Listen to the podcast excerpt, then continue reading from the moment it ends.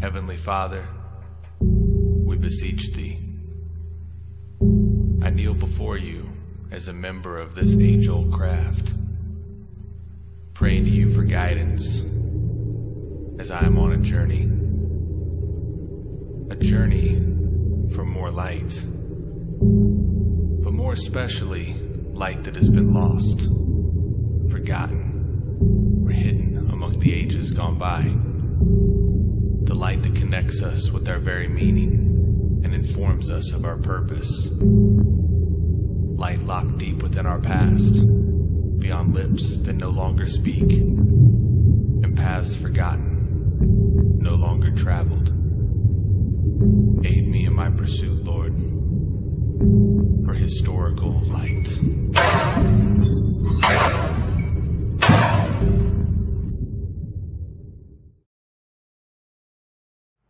Hey everybody, welcome back to Historical Light, an independent Masonic show focused on the historical events and aspects within Freemasonry. As always, I'm your host, Brother Alex Powers, and I want to thank you for joining us once again. Today is episode number 14. We're very pleased to have on the show today Brother Walter Hunt, who is the Grand Historian for the state of Massachusetts. But before we get to that point, let's jump in with our friends over at MasonryToday.com and see just what happened in Masonic history today. Today in Masonic history, Mark Odom Hatfield passed away in 2011. Mark Hatfield was an American politician. He was born July 12, 1922, in Dallas, Oregon. At the age of 10, he had his first political experience when he campaigned for Herbert Hoover's re election campaign. In the late 1930s, he worked as a tour guide in the Oregon State Capitol, using his keys to be able to enter the governor's office and even sit in the governor's chair. In 1940, he enrolled in Willamette University after graduating from Salem High School. He graduated from Willamette with a Bachelor's of Arts in 1943. After graduation, Hatfield enlisted in the U.S. Navy to serve during World War II. He served in Okinawa as a landing craft officer. He was also one of the first Americans to see the ruins of Hiroshima. This would impact Hatfield greatly and would color his future opinions on nuclear weapons. After the war, Hatfield briefly studied law before getting a master's degree in political science, science I'm sorry, from Stanford University. He then began teaching at Willamette College. In 1950, while still teaching, Hatfield was elected as a Republican to serve the Oregon House of Representatives. He would teach in the morning and then go across the street to be a legislator in the afternoon. One of the more important pieces of legislation that Hatfield sponsored came from his time at Willamette prior to World War II. It was then that he saw his first hand the discrimination against African Americans. He was asked by his fraternity to give a ride home to Portland to an African American artist who had visited Hatfield's fraternity. At the time, Af- uh, African Americans were prohibited by law from staying in hotels in Salem. Hatfield got his bill passed in Oregon before federal courts or national laws had been passed prohibiting such discrimination. In 1956, Hatfield was elected as the youngest Secretary of State in Oregon history. In 58, he ran for the Republican nomination for governor. Despite opposition from the party, Hatfield won a Republican nomination. He ran against an incumbent Democrat. The turning point of the election was a win in support of the sitting governor who had claimed that Hatfield lied about a car wreck when he was 17. A woman had lost her life when Hatfield hit her with a car. He was found to be not criminally at fault, and this strategy indeed backfired when the media and the incumbent governor came out and said that Hatfield was indeed telling the truth. This ended up giving Hatfield the election. Hatfield served two terms as governor from 1959 to 1967. And in 1966, he announced that he would run for the United States Senate from Oregon. This was a hard run since just two years before, he had been the only governor in the, United, in the National Governors Association who voted against President Johnson's plan for Vietnam. At the time, 75% of the U.S. Senate were in favor of the war. Despite this political negative, Hatfield was elected to the U.S. Senate. He would become the longest serving senator in Oregon's history. During this time, the U.S. Senate, Hatfield was well liked and was hard to pin down when it came to political issues. He was a Republican, although his voting record showed that he went well against the party when it came to matters of civil rights, nuclear amendments, and abortion rights. He also voted against the 1990 Gulf War, often referred to as the First Gulf War. He was one of the only two Republicans in the Senate to do so. After retiring from the U.S. Senate, Hatfield remained active in politics until he passed away August 7, 2011. Hatfield was a member of Pacific Lodge number 50 in Salem, Oregon. All right, well, thank you to our friends over at masonrytoday.com for another great article. As always, we encourage you to go check them out at their website and on social media so you can keep up with those great daily articles on Masonic history. But for now, it's time to jump over and pay the bills. Today's episode is brought to you in part by Masonic Revival. If you haven't checked them out yet, do so today right after the show at MasonicRevival.com. You're going to find a great source for some custom uh, Masonic lapel pins, neckties, bow ties, and so much more. You're not going to find this stuff anywhere else. It's exclusive to Masonic Revival and it's great quality. And while you're there, go ahead and use our promo code, which is all caps H Light. Doing so will get you free shipping on your entire order. So go ahead, and get a couple extra items. You're definitely going to love the quality. Now, today's show is also brought to you by viewers like you. We do require additional funding to keep the show going in its entirety, and we're also looking to upgrade the equipment and keep stuff growing over time.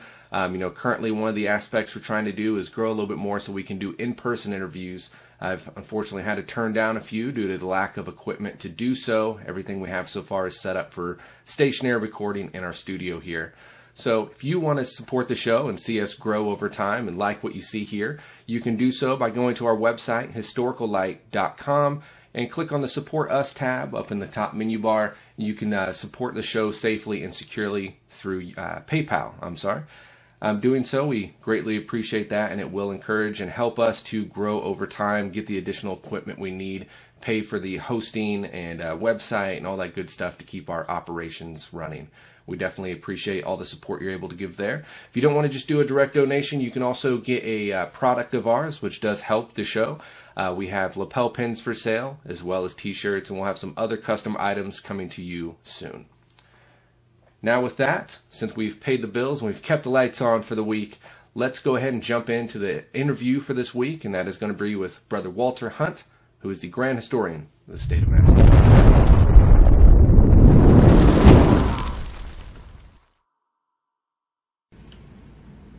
Hey everybody, welcome back to Historical Light. We're very pleased to have the show today the Grand Historian for the state of Massachusetts, Brother Walter Hunt. Uh, he's going to be sharing with us today some of the grand history within his state. Uh, Brother Hunt, if you don't mind, I'll go ahead and uh, send it over to you, let you farther introduce yourself, and let us know a little bit about your background. Um, sure. I'm. Uh, I've been a Mason 29 years. In March 1988, and uh, in Norumbega and Brookline Lodge, which is now North Trinity Lodge. I was master there two years in 93, 94, and 94, 95. Affiliated with another lodge that was master in, in Mount Hollis Lodge, Holliston, uh, 99, 2000, and 2005, 2006. And in each lodge, I've served a year as senior warden acting master for practically the entire year. So I've actually sat in the uh, sat in the fine chair six times, which is about four times too many. but it's okay. So you know the hot seat all too well. Yes, indeed. And I was uh, um, I was appointed Grand Historian, a job which has no real precedent in Massachusetts and isn't in the Grand Constitutions by Grandmaster Richard James Stewart in 2012. And uh, they invented the job for me and gave me an apron and collar and everything. Wonderful. We're very glad they uh, put you in that position as uh, I was able to come up there around the Masonic uh, Masonicon time and get a tour of, uh, of the lodge there. Uh, it's very easy to tell that you have a, a, a huge mind for everything in that building. Uh, it was just nonstop stories, and it was it was amazing. You were the best person to give that tour, so I'm very thankful for that. Now, what would you say it is that actually interested you in Freemasonry in the first place? What what's really triggered you to make you join? Oh, great story. I had a friend who I worked with when I was in high tech. I'm a recovering programmer, recovering technical writer. Um, he he did what every good uh, Mason's sponsor does.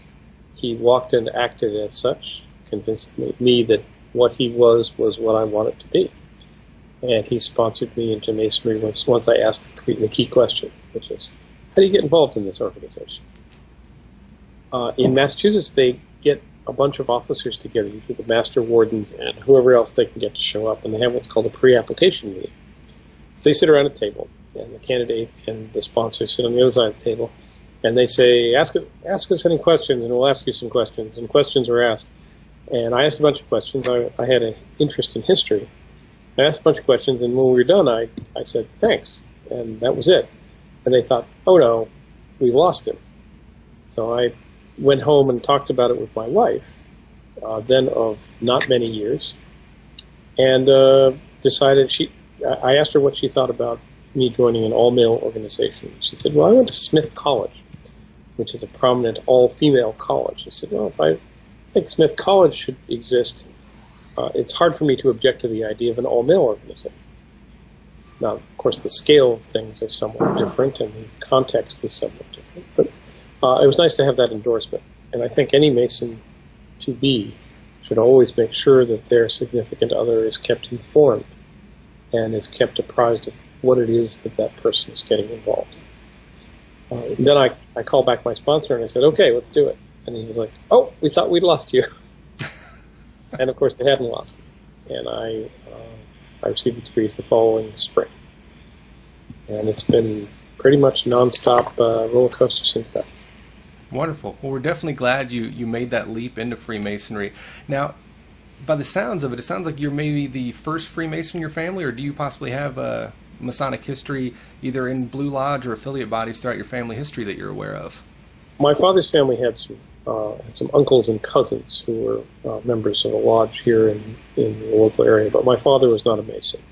My grandfather, who's uh, who died before my father was born, was an Odd Fellow Okay. In fact, he was buried by the Odd Fellows. They gave a big uh, funeral procession for him in 1921. But really, Freemasonry was not something that I uh, was interested in embarking upon until I had this meeting with a uh, with a colleague. So uh, I don't come from a Masonic family per se, but my daughter's a, a Rainbow Girl, so, so okay. I'm hoping that going forward. You'd ask again. Well, thank you so much for sharing that uh, that personal family history with us. Now we're going to kind of jump over to the main topic for tonight. Uh, you're going to be sharing uh, the history behind Freemasonry within your state. Uh, if you don't mind, brother, I'll go ahead and turn it over to you if you want to share some of that with us. Well, where to begin? Freemasonry has a long and storied history in Massachusetts. We go back to the 1730s, and the first establishment of a provincial Grand Lodge in North America, whatever the guys from Pennsylvania tell you uh, was set up in Boston in 1733. A merchant tailor of Boston named Henry Price went to England to try and obtain a charter for a group of Masons who had met only in occasional lodges in the Boston area in the 1720s and early 1730s. He came back with more than he bargained for, as he was appointed Provincial Grand Master of Boston and environs, and as a result had the power not only to make Masons, but to make lodges to make Masons and he constituted uh, what was then called First Lodge, Boston, in July 1733. First Lodge was, as described, the first lodge in, in North America, but it soon became first among a large number of lodges, all down the eastern seaboard and into the Caribbean. Massachusetts is responsible for the first lodges in every New England state, including Maine, which of course was at that time part of Massachusetts in the Maritimes, in Quebec, in New Jersey, in Maryland, in both Carolinas. We dropped a lodge in Virginia, which we lost track of, and the Virginia people don't know anything about it except the one line in the proceedings where it's mentioned. Uh, and uh, uh, we also granted dispensations over time to lodges all over the place Hawaii, San Francisco, we chartered a lodge in British Guiana. We chartered a lodge in Puerto Rico. We chartered lodges in Panama at the time, of Canal Zone, and in Chile. And of course, Guantanamo Bay is our watch too. And we have one in Japan, used to be part of our China district. When, uh, when the to return back to the, the, the ancient times, when the Provincial Grand Lodge was established, it was largely a, a it was largely an organization of gentlemen and of uh, people who were prominent in society. There's a place in Boston called Rowe's Wharf, which a lot of people know about. That's named for John Rowe, who was our Grand Master for about 20 years. He was the one, two, three, fourth Grand Master, of, fourth Grand Master of Masons in Massachusetts. Uh, the artisans were left without really representation, and after a while, they got tired of that and they petitioned Scotland. They petitioned, they positioned uh, uh, uh, Sholto Douglas to obtain a charter for themselves, and that was where the Lodge of St. Andrew came from. This lodge was largely ignored by the Englishmen, who really didn't like the idea that Scotland was invading their territory. Hmm. And after a dozen years of that, of that sort of thing, they got really tired of it and so they petitioned Scotland to obtain a provincial Grand Master of their own. And they got him. That was Joseph Warren, famed in, uh, in local history, a soldier, a doctor, a gentleman. And uh, he was the first Grand Master of the provincial Massachusetts Grand Lodge as opposed to St. John's Grand Lodge. He fell at Bunker Hill. And subsequent to that, the, uh, the men of the provincial Grand Lodge were at a loss as to what to do. They couldn't really petition Scotland to get a new Grand Master, as had happened each previous time when the English Grand Lodge needed a Grand Master. So they decided to elect one of their own, and they did. And in so doing, essentially declared their independence from Scotland and established an independent Grand Lodge. Uh, this situation prevailed for about 20 years both Grand Lodges existed side by side. There was some interaction, but of course there was the revolution going on. And in 1787, both John Rowe and Joseph Webb, who was the Grand Master of the Provincial Grand Lodge, died. And subsequent to that, the, uh, the, the, primary people in each Grand Lodge began to negotiate the possibility of, of a union. It took them five years, and in March 1792 they joined and created the United Grand Lodge of Massachusetts a very interesting uh, demonstration of trust. Because in order to form that new Grand Lodge, all of the Grand Officers of each Grand Lodge resigned all at once and relinquished their seats, and then elected new new Grand Officers. Uh, it was a leap in the dark, but of course America was a leap in the dark, and that that seems to have worked out as well. Uh, the United Grand Lodge took bits and pieces from each Grand Lodge, wrote its own Grand Constitutions, and also did one thing which is probably the most the most notable thing that, that's characteristic of our Grand Lodge. Rather than argue about who got what number, they simply abolished the idea of numbers entirely. So we have no numbers in our grand jurisdiction. So people ask me what's the, what what lodge number I have, I always have to shrug my shoulders and, and say, you don't have them there's uh, there's 200 more years of history and uh, 88 grandmasters and lots to tell. I could tell you a story about each one, but we'd run out of time fairly quickly. only a certain number of trains I can take to get home, so uh, I'll leave that in abeyance. But I have chronicled a considerable amount of that on the website, which I guess we're going to talk about subsequently. Yes, definitely. Uh, we we uh, discussed your website while I was up there uh, visiting the library personally, and it is uh, it is quite extensive, so I, I do want to devote an episode alone um, to that. And definitely, guys, keep an eye out for the future episode um, covering the website that we're discussing because it is it is mind blowing, and you're going to definitely want to see that. But that will be to come. Now, you just mentioned a very unique thing about your state having no lodge numbers. That that's pretty epic right there. It's not something you hear of pretty widespread. Um, have you guys had any kind of issue with uh, you know coming up with separate lodge names and stuff like that throughout the years, or has it worked out better without numbers compared to other states? What would you What would you think on that? I don't I don't think the idea of numbers uh, helps or hinders anything. Uh, we have had largely um, unique lodge names, although we've had uh, four lodges named St. John's. We've had two lodges with the name Lafayette. Uh, we've had two lodges named Union, both of which are old, one was chartered by the uh, St. John's Grand Lodge. Uh, no, one was chartered by the Massachusetts Independent Grand Lodge, and the second one was chartered after the merger. Uh, we have two Mount Horebs. We've had two Mount Hermons. We have uh, a couple of other duplications.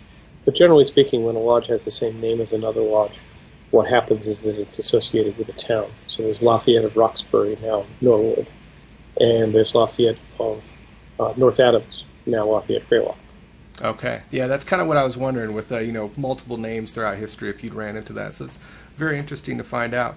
Now I I know you said you know obviously we can't cover every grandmaster. Um, the amazing thing about it, you know, just to kind of throw it in there, you guys have a painting of every single Grandmaster, at least most of them, uh, going through your, your Grand Lodge building. Uh, with the stories behind those, be able, be able to share maybe your uh, top one or two? They're probably not the same one or two that uh, everybody's top one or two are. If you ask people about Grandmasters, they'll name the Grandmaster who was Grandmaster when they took their degrees, or the guy who's the Grandmaster now, or, or they'll say Henry Price, or they'll say Paul Revere. My favorite grandmaster is probably my top, you know, all-time great grandmaster is probably Melvin Maynard Johnson, who was grandmaster from 1914 to 1916, and was sovereign grand commander of the Northern Masonic jurisdiction at Scottish Rite for over 20 years, uh, during a very crucial time in its development. Johnson was also the head of the uh, Foreign Relations Committee for our Grand Lodge for a good long time.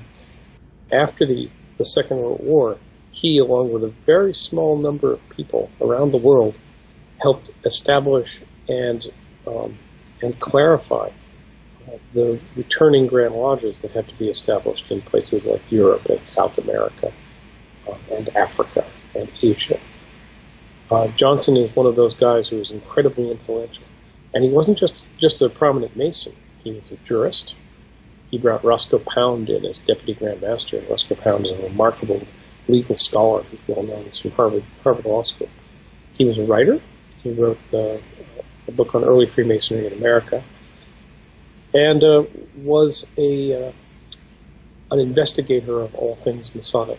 He was really a, an extraordinary mind, and he was past Grand Master for a very long time. He died in 1957.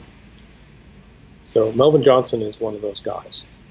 Um, another guy who's a 20th century guy, is a guy named Joseph Earl Perry, who was also a writer and also a lawyer, and uh, was a prominent member of uh, the House of Representatives, the Great and General Court of Massachusetts. Uh, Perry was Grand Master 38 to 40, and again was Grand Master, uh, past Grand Master for about 40 years after that. Um, his writing resonates even today, and he was involved in this, the composition of the Declaration of Principles, which is fairly widely known now were, were released under his watch. Um, I'm a big fan of Joe Perry.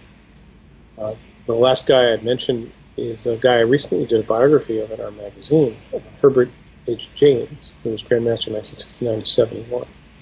Uh, was a very forward-looking man in terms of uh, the relationship of the uh, uh, of races here in Massachusetts.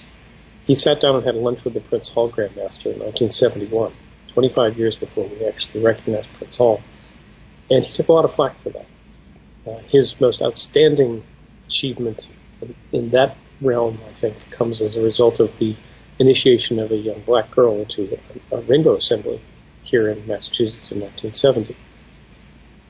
The direct result of that was the Supreme Assembly came and pulled their charter. Um, Grandmaster Jaynes stood up for that Though he had no skin in the game, he stood up for that in Grand Lodge and said that he thought that was an incredible wrong, that his daughter had been worthy advisor of her Rainbow Assembly, and it would be a terrible thing if he had to withdraw recognition by the Grand Lodge of Massachusetts and close all the Masonic buildings in Massachusetts to Rainbow.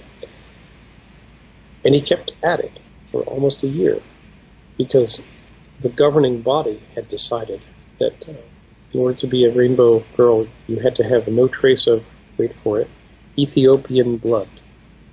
Hmm. That was the term they used. That was 1971. They changed their rules because Herb Jaynes stood up for a young girl in the middle of the state with nothing to gain and a lot to lose. Because that was a very troubling time. The early 70s were very, very tense, and not just in Massachusetts, but everywhere. Indeed. This was the time of the busing crisis and the time of race riots and things. And, and um, he showed remarkable uh, fortitude, and I considerably admire that. So those are my those are my top three picks. There are plenty of others, but the, those those are the guys I'd start with. Wonderful. Now, besides Grandmasters, that that region of the country obviously is the birthplace of uh, Freemasonry. Some very powerful history is up there. What other, uh, you know, very well known Masons are there within your state um, throughout history that you could uh, just think of off the top of your head? Well, Paul Revere comes immediately to mind. Indeed. He's a big name. And as a result of his involvement with the fraternity, the fraternity grew considerably.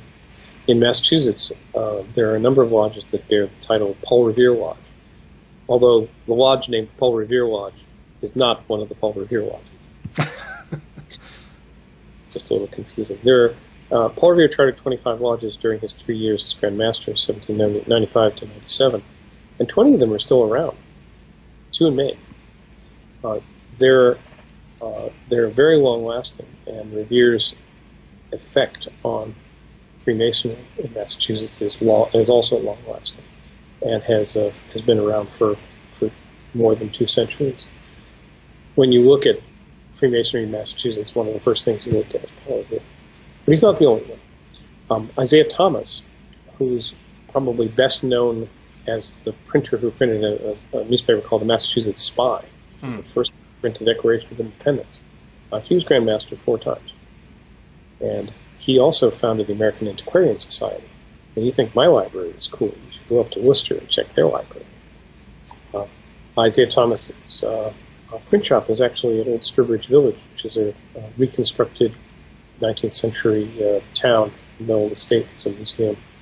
Uh, Thomas revolutionized a number of things in terms of the printing industry, and he's famous for having written written a history of the printing industry he also, uh, think of what to say. This is the part to cut out. Um, he is also responsible uh, for being a, a, printer of seditious material during the Revolution. In fact, he has printed uh, his uh, he and his press had to get out of Boston really quickly, which is why he wound up in Worcester. Old Number One, which is in at the Antiquarian Society was called by the British government the Forge of Sedition, which I think is a wonderful term. We, uh, uh, in Massachusetts, we count Samuel Crocker Lawrence, for whom our library is named, as a, as a great patron of the arts. He was a, a Civil War general and a railroad man, uh, also a scholar and collector, and a lot of what we have in the library is due to his efforts and his activities. Uh, now you put me on the spot. Uh, a lot of people who are known within our uh, within our our fraternity are not as well known outside of it. But you know, we count we count a number of uh, prominent uh, prominent figures as Masons who didn't necessarily serve in capacities that are, are important in the fraternity. Shaquille O'Neal is a Mason. So probably the tallest Mason. uh, he's Prince Hall Mason. In the 30s and 40s, there were a lot of sports figures who were involved in the fraternity. Uh, Bobby Doerr was an all-star second baseman for the Red Sox. He was a member of my lodge. I found his record in, uh, in, in, our, in our, uh, our secretary's records, and I thought that was pretty cool. That's uh, amazing. Calvin, Calvin Coolidge was amazing, also. Uh, of course, uh, see. Uh, Bush, who was a prominent atomic scientist. He was a, he was a, a member of the Harvard Lodge. And it's important because then we say the Harvard Lodge, not just Harvard Lodge. And of course, uh, I think I'm pretty pretty much out of examples. That's all I can come up with on this. Not a problem. Well, right behind you, we have a, a, small glimpse of the beautiful Grand Lodge Library of the Grand Lodge, Massachusetts it's yeah. There, there's no uh, no giving it justice to the camera. You guys have to make it there and check out the library in person. Now, being the grand historian and getting to have that as your office, which I'm insanely jealous, by the way. okay. What are some of your uh, your favorite items that you've gotten to uh, to look over within your library? What, what, are some of the best stuff you got in there? Um, what are some of our favorite volumes? Well, we have the we have the Warren Family Bible, and it's a very interesting uh, 17th century Bible that belonged to the Warren family, uh, Joseph Warren, John Warren. It has marginalia, so it has annotations on the on the pages, and part of it was printed in 1614 and part in 1613. And that's pretty cool. It's printed in England. Uh, we have three or four copies of Anderson's Constitutions. I think I, I showed you the uh, the scrapbook one we have, which is a 1723 Seneca printing. Uh, that's pretty cool. People always say, "What's the oldest book you have in the library?" We have a we have a, a book all in Italian about the islands of the world, which dates from 1576. And as far as I know, that is the oldest book we have in the library. So you can come look at that. It depends on how good your Italian is, whether you can read it, read it a little bit. Uh, we have a vast collection of French Masonic books and an equally vast collection of German Masonic books. Uh, and in some cases, we suspect that there are only one copy of, some of these because of the ravages of, of the, de- the, devastations of war and the, uh, the cruel, cruel hand of, of ignorance. Uh, as a result, we're protective of our foreign language collections. The question is, uh, what we're going to do with it all, and where we're going to put it all, and that's a challenge. I have a book from the 1650s, which is a history of the Templars, all in French, which is really remarkable volume. We have uh, we have some manuscripts of uh, Augustinus Kircher. Uh, we have one Hockley that isn't found anywhere else. Frederick Hockley was a British Mason who did a lot of translations of esoteric texts, and we have a volume of his that is not to be found anywhere else in the world. Wow. We've kicked around the idea of maybe doing a reproduction of slipcase edition of that. That requires us to decide we're going to spend the money that, uh, will be required in order to do that properly. We don't want to do it unless we do it properly. Right. So those are probably some some uh, signal examples. We also have uh, we have John Paul Jones's letter book, which I don't know if I showed you when you were here. It's authentic, handwritten, and it's all in French.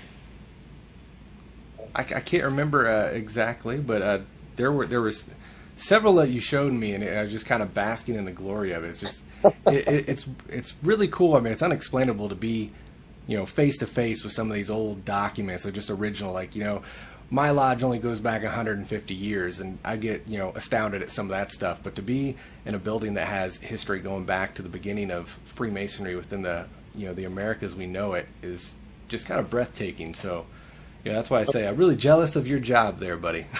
uh-huh. I'm happy to be here. You know, my my degree is in history. I'm a writer by profession, and uh, sort of decided I was going to be a Masonic historian when I when I saw a need and filled it. Uh, so I'm sort of doing the job that I was actually trained for. You know, what do you do with a history degree? You become the historian of the Grand Lodge of Massachusetts. I guess that's that's the thing to do. There you go. Well, as as the grand historian and working in there with those uh, those treasure documents, you'd be a great person to ask. Now, with old documents such as those, what are the techniques you guys are using to preserve those physical copies to make them last as long as they can? We know they're not going to last forever, but all of us have these documents within our lodges, and you know, what what are some of the best ways you can recommend that you guys are using, and uh, you know, some methods that maybe a smaller lodge would be able to you know more afford the budget, but you know some methods we could use to make those physical copies just last as long as they possibly can. Well, here are two things I recommend. First thing is, don't let anybody say, "Oh, this closet's full of junk. Let's throw it all out." Right. Get in the way of the guys who don't understand the, the value of history, because history is thrown away all the time. Now, that doesn't say you have to keep every bookend, every uh, um, you know, every matchstick. It's hard to discern what's worth keeping and what's not.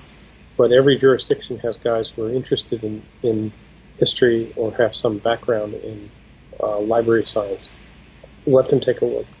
Don't go throwing stuff out without having somebody look at it. So that's the first thing. Second thing is, we live in an age of wonders. I always tell my daughter that, and sometimes she believes me. There is a great need to digitize materials that are available. Make copies of stuff. Yes. Make digital copies of stuff. Because even if the physical copy is destroyed, you still have the, the, the visual.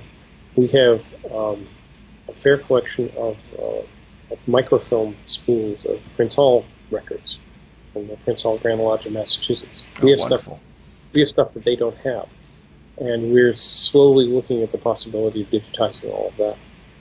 Uh, lodge records. People are doing lodge records. I know you mentioned you're, you're looking at doing that for yourself. Yes. Um, we're one of the objectives of uh, uh, long-term objectives for me is to get a, a microfilm reader that allows me to uh, create digital images of, of the microfilm stuff that we have here. Uh, I'm also trying to scan pictures and identify them. We have lots of pictures, and the problem, one of the problems is that you get you have a picture, and it's of uh, three guys standing around. Once everybody who's in that picture is gone, and everybody who knows everybody in that picture is gone, that picture ceases to have historical value because nobody knows who it is. Right. One of the things I've been able to do is doing all this historical work is to be able to know what people look like. So if I see a picture of Joe Perry, I say, "Oh, that that's Joe Perry as Grand Master." Well, our Grand Masters wear a distinctive hat when they're Grand Master. They wear a tricorn. So if I see a picture of a Grand Master in a tricorn, I can nail it down to his term. I got a, a picture. Uh, somebody up at the Scottish Rite Museum in Lexington sent me a picture. And it was a picture of uh, Grand Master and a bunch of officers all sitting around. And uh, they were holding a corn wine and oil, so it was clearly some sort of dedication. Which said, I don't know what this is. Um, it says Ramsey on the back. That's it. I think it's from the 20s. I looked at it, and I saw the Grand Master. Said, well, that's Arthur Dow Prince. So I've nailed it down to 1920 to 1922. Then I look and I, I grab my magnifying glass and identify the Deputy Grand Master. That's a guy named Harry Pollard. So now I know it's 1920. And then I think, well, okay, it's a lodge dedication of a Cornerstone Line because they have the implements for that. And I looked in my, actually on my website, I looked essentially in the proceedings, figured out which things there could possibly be. And then I started looking at everybody else who's in the picture, one of whom was a guy named Ramsey, who was our grand treasurer, who had a very distinctive, you know, mustache. So that's, that's the Ramsey. And there were district deputies in the picture. And I identified one of them who was later a unit grant warden. So now I knew which lodge it had to be. So about 10 minutes later, I sent her an email. I said, oh, this is the dedication of the, uh, the building for Tyrian Lodge in Gloucester in May 1920. Beep, beep, beep, call. How'd you figure that out? And I told him. So there is the possibility of figuring out after the fact if you have a picture. Right. So all that does is emphasize the concept of don't throw stuff away. Now in the library we use, uh, where possible, we use uh, uh, preservation quality things, uh, uh, acetate sleeves and folders and things, just because we want acid free. We don't want things to decay. Really, all you, the best thing you can do is get things organized. Sure. Is, is if you have a stack of paper, if it's been sitting in sitting in a damp basement, you may have already lost it. Uh, so we try to keep things dry and temperature controlled where possible. I have a big basement full of stuff, which I don't know if I showed you. Did I take you down to the basement? I don't think so. I feel a little cheated right now. Well, it's an. I'll, I can send you a picture of it. It's an amazingly not well temperature controlled, not not climate properly climate controlled area, and we have 18th century stuff down there waiting to come to the library. ah, I'm booking a plane ticket right now. On my way. Those are my favorite spaces, though. I, you know, I, I've mentioned on a couple other episodes. I used to do uh, kind of new construction, well, not new construction, uh, construction work with uh, security cameras and stuff, and we'd get to go into these old buildings that have been transformed into, uh, you know, new businesses and stuff, and a lot of these historical parts of the building just been covered over. And uh, you know, running wire and whatnot, you'd get to go in these secret little passageways that have just been, you know, unseen for decades. Oh yeah, and you're just surprised at the stuff that's left back there boxes and you know all kinds of stuff just you know been sitting there untouched for years. And those those are my uh those are my kind of treasure troves especially you know you get into a lodge and you open up a drawer or something you can tell nobody's touched it for years i'm there that's that's where the good stuff's at astounding stuff down there. Yes. Uh, I've recovered and cataloged a whole collection of German Masonic rituals, some Wow. of them beginning of the 19th century.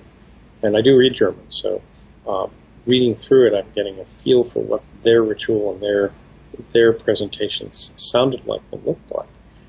And uh, you know it's it's interesting and insightful. We have a lot of French ritual uh, as well, and uh, I know there's more down there that I haven't quite quite put my arms around yet. But uh, uh, I I trust that it, that it will not escape my uh, my notice. we have a wonderful two volume set of History of the Crusades with Gustave Doré illustrations that I found on a shelf, and I brought up here. I have a map which I also may have shown you, which is a map of the French Empire in 1809, which shows all the lodges in the French Empire. Wow. That's on display because I, I decided that that we had to see. I found a uh, a piece of uh, stationery that had a, had the seal of the Grand Lodge and a ribbon and the signature of Isaiah Thomas that was presented to one of our past Grand Masters by Melvin Johnson. So the, the accompanying um, letter plus this this it was just sitting on a shelf. So oh, we got to put that in the library. So that's been covered. Um, I'm constantly rediscovering things. So so even in a place where we're sort of devoted to the idea of uh, of maintaining, preserving, and displaying uh, historical artifacts, we're always finding new old things. So, yes. Uh, uh, those things are out there, and, and again, I, don't let anybody say we got to clean this closet out, get rid of this junk. Indeed. That would be bad.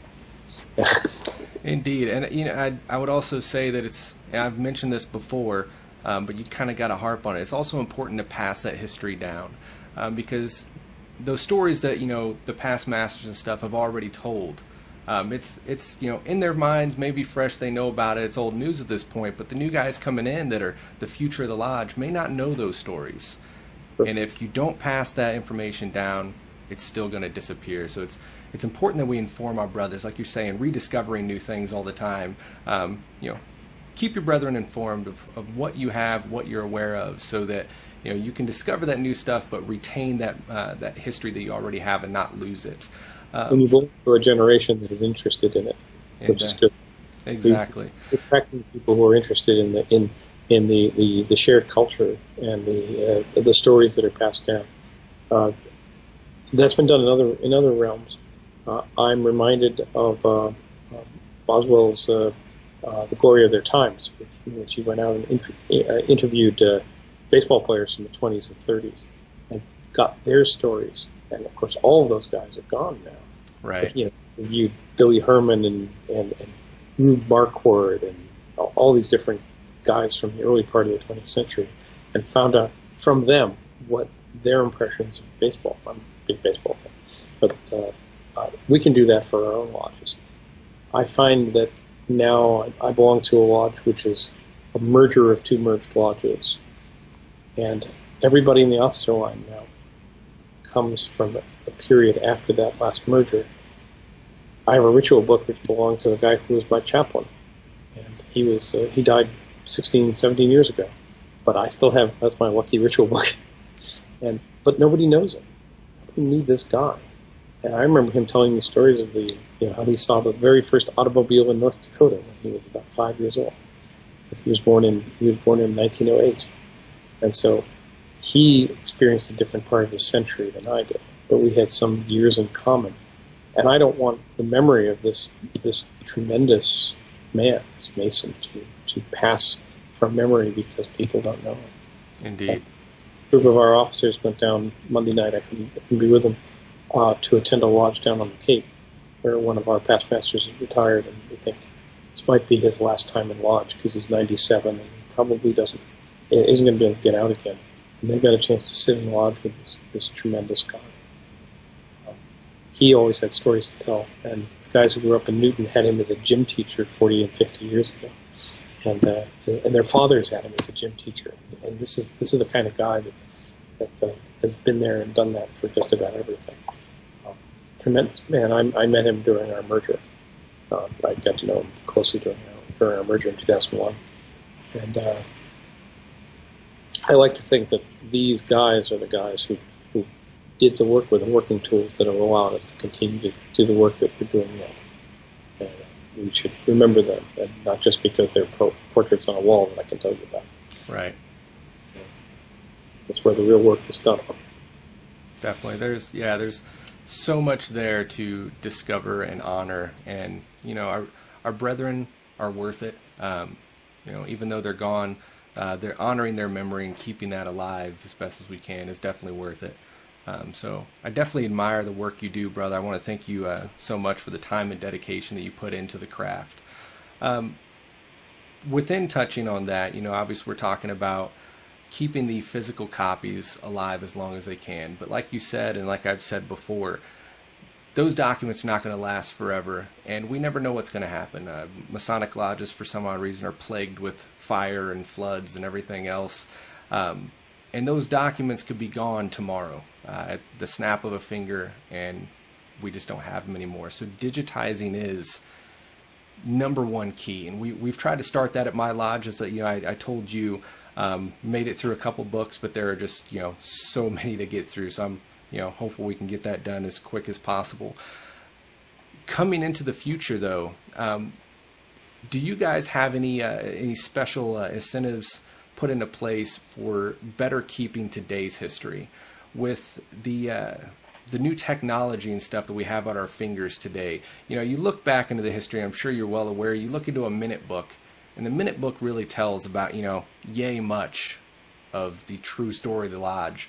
Um, you know, an example I've, I've shared with my lodge before is our original lodge burnt down in 1906. They rebuilt in the same spot in 1907. Right after they uh, had the lodge built, first meeting they're talking about we need to discuss renting the downstairs. The very next meeting, it's we need to figure out the lease since we sold the entire building to make sure that we're able to rent the upstairs and still have a lodge. Huge gap in history right there. Um, do you guys have anything in place to better keep today's history in a digital means? Um, incentives is you know pushing video, um, video interviews of you know members and past masters or anything like that. And do you really see any any gained importance in that?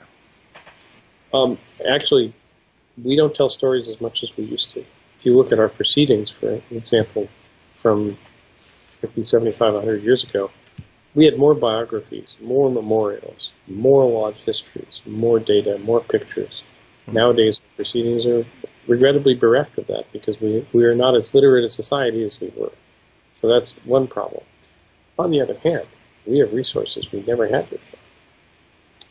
Just an example, Ancestry.com. Mean, what a cool site that is. I've been able to look up people who are involved in a, in a petition for a lodge and find something out about them that I didn't know. In one case, uh, I discovered someone had a picture of a prominent uh, permanent member of Grand Lodge, and I, I got that picture and then I sent them a note on Ancestry and I said, well, I have some biographical information. We sent it to you. And they were thrilled because that was a connection that they didn't have. Uh, when I was going through some papers that I found down in this down in this basement, uh, I found the record of a petition for a lodge in a place called Worthington, which is a tiny town west of the Connecticut River, uh, out in out in banjo country, as I say. I know it's sufficiently pejorative, but uh, Worthington petition for a lodge in 1932. Well, I went through all of the materials and I put something on the website about Worthington Lodge and why they didn't get their their charter and so forth and so on. And then I found the Worthington Historical Society and I sent them information about this and they were thrilled to have it. And then they sent me some information about some of the petitioners because I had a list of all the petitioners in their Masonic records. And so we were able to to create information that had never been there because we could bring information from disparate sources that had never been brought together. We have that ability now that we didn't have before. So in some ways, we're at a disadvantage from our more literate ancestors, and in some ways, we have capabilities that our ancestors could never have had. Our membership cards were all on um, 3x5 cards, handwritten 3x5 cards, or type, type ones. They were all scanned by the New England Historical Genealogical Society a few years ago. And the deal we made with them is they do the scanning, we have access to the data, and they put it up on Ancestry. So now we have all of those records. I have them on my laptop. I have a whole, the whole wonderful. Full of, full of membership cards. And very often, because I have Ancestry, I'll know more than the membership card shows, birth and death dates, and right. and who the guy was, and sometimes I'll find a picture. That's all pretty remarkable stuff. uh, it's a question of uh, engaging a certain amount of forensic research, and knowing how to do that is simply a matter of practice. So I've got reasonably good at it. But I have tools that, you know, that the only other grand historian in the history of our Grand Lodge, Sereno Nickerson, would have loved to have 120 years ago. Yeah, indeed. Have, and I got them, so. well, you're a lucky man in that in that fact to be able to have all that at your disposal. It, it, definitely, you know, you're like you're saying they were able to scan all that in. That that makes the world a difference when it's coming down to actually uh, doing research today. Uh, it's a huge time saver. Uh, it preserves it. Um, so many people can access at the same time from different locations. So, uh, yeah, digitizing uh, your information is just it makes a world of difference, and it it guarantees it for the future. Uh, so that's a great way to go. Now, as we're kind of pressing on time here, as we're wrapping up, where has the uh, Grand Lodge of Massachusetts came since its beginning, and where do you see it going? What's what's new with you guys? Well, we're actually in sight of our 300th anniversary. This coming weekend, we're going to be commemorating the 300th anniversary of the, the premier Grand Lodge, uh, June 24th, 1717. All right. Uh, ours, ours, in 2033, and that's that's actually on the horizon now. Um, we're um, we've made a lot of changes in the last few years. We're going through a period of uh, declining membership, like everywhere. Indeed. But we're getting younger, which is partly due to the fact that the greatest generation is dying off. There's not much we can do about that, but we're we're attracting younger younger men, which I think is very exciting. We get lots more guys who have darker hair than I do, which is good. I used to be one of the young guys. but that means that we're getting people come to the master's chair way sooner than used to happen. Uh, we're going through situations where lodges have to deal with building uh, that they might or might not be able to manage. Uh, I foresee continued com- contraction of the total membership, but I think that the level of engagement is going to increase in a way that it's never increased. We look back to the 20s, uh, and we may talk about this in the roundtable you mentioned. We look back to the 20s, we had significantly larger numbers of members, but the participation rate, the retention rate, people who came back to lodge and and we're part of the uh, part of the lodge community. It's about twenty percent. Nowadays, it's about twenty percent. It was masked by the fact that twenty percent of the lodge of four hundred you was was, uh, was eighty. Twenty percent of the lodge of one hundred is twenty. So the sidelines look a lot more bare, but as a percentage of the total membership that's involved, it actually hasn't changed that much in a hundred years. If you go to someplace like England, that they have very, very small lodges, and, and where they allow them to fade out of existence, which we're chary about. We don't like to have lodges disappear. Um, they have very, very high levels of participation because if they don't, the lodge vanishes. And lodges reach a certain level of um, sustainability beyond which they can't function, even if they don't have a building to deal. The lodge gets below 10 guys, even if all 10 guys are showing up.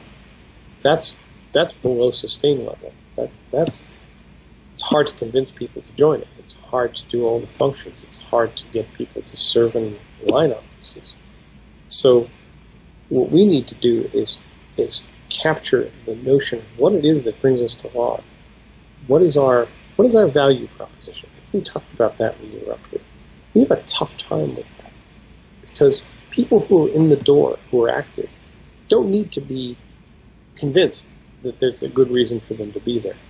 It's people outside the door, or people who we've just raised, that we need to convince this is worthwhile. This is worth your time. This is part. This is something that should be part of your life, and this is why. We have to figure out what that is. That's that's an area in which we've tried to do more and more. How we open the door and let the light basically come out we're trying to be more open about that. We give tours of the building. We do promotional work. We have we try to have more community involvement. We're trying not to be that that weird secret society that has that has a big building that we don't let anybody into. Right. Outreach to youth groups, our outreach to uh, communities. We have a thing called a thing called an angel fund. You know about the angel fund? I have not. Okay, a, there's a foundation that was set up down in the Cape, I guess about 15 years ago, that actually uh, provides lodges with the ability to set up a separate charitable foundation within their lodge to respond to requests from community and particularly school venues. If they have a, if there's a child who needs um, pair of eyeglasses, an overcoat, uh, maybe a camp membership, anything that the, that a child needs, the lodge responds within 24 hours and provides that thing at the request of some intermediary, a counselor, a teacher, administrator. That's their job is to respond very, very quickly to needs and not to worry about who gets the credit for it, just to do it. Lodges more and more are adopting this angel fund idea, this Masonic angel fund idea, and it's a very, very popular community outreach thing that, we, that we've done. And lodges, even modest-sized ones, can do it because they often have a community that they deal with. And if they can provide a few things, and, and that organization, that school, realizes that they're doing it for, for completely selfless selfless reasons to to aid help aid and assist to do what what it is we do and be who it is we are.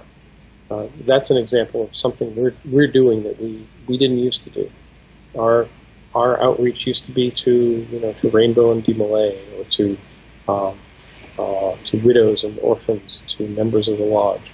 Well, we're trying to do that to the community at large and try to be that organization that a town or city is proud to have uh, uh, a part of it. We need to do that more and more because people get all kinds of wrong information about us. But in fact, we don't have 10 Freemasons controlling the entire world. We can't even control deciding what we're going to eat next Tuesday every Grand Lodge is sovereign. We can't control things that happen in Massachusetts, even though we'd like to. We certainly can't control what's going on in Rhode Island or Connecticut or Kansas. We don't control the world, but people think we do. People, people have all kinds of ideas of what the fraternity is. And in most cases, it isn't. We're a bunch of guys trying to help the world a little bit at a time in this corner of the world, make it a little bit better so that when we leave it, the next guys can come and do that same thing. We are we are a charitable fraternal organization that believes that there are ways to make the world better. And that's what we're trying to do. One guy at a time, one town at a time, one act at a time. Nobody joins the fraternity because Ben Franklin was a Mason. They join the fraternity because Alex Powers is a Mason. And they're impressed with what they see in Alex Powers. Or me. Yeah. Uh, that's what we have to emphasize.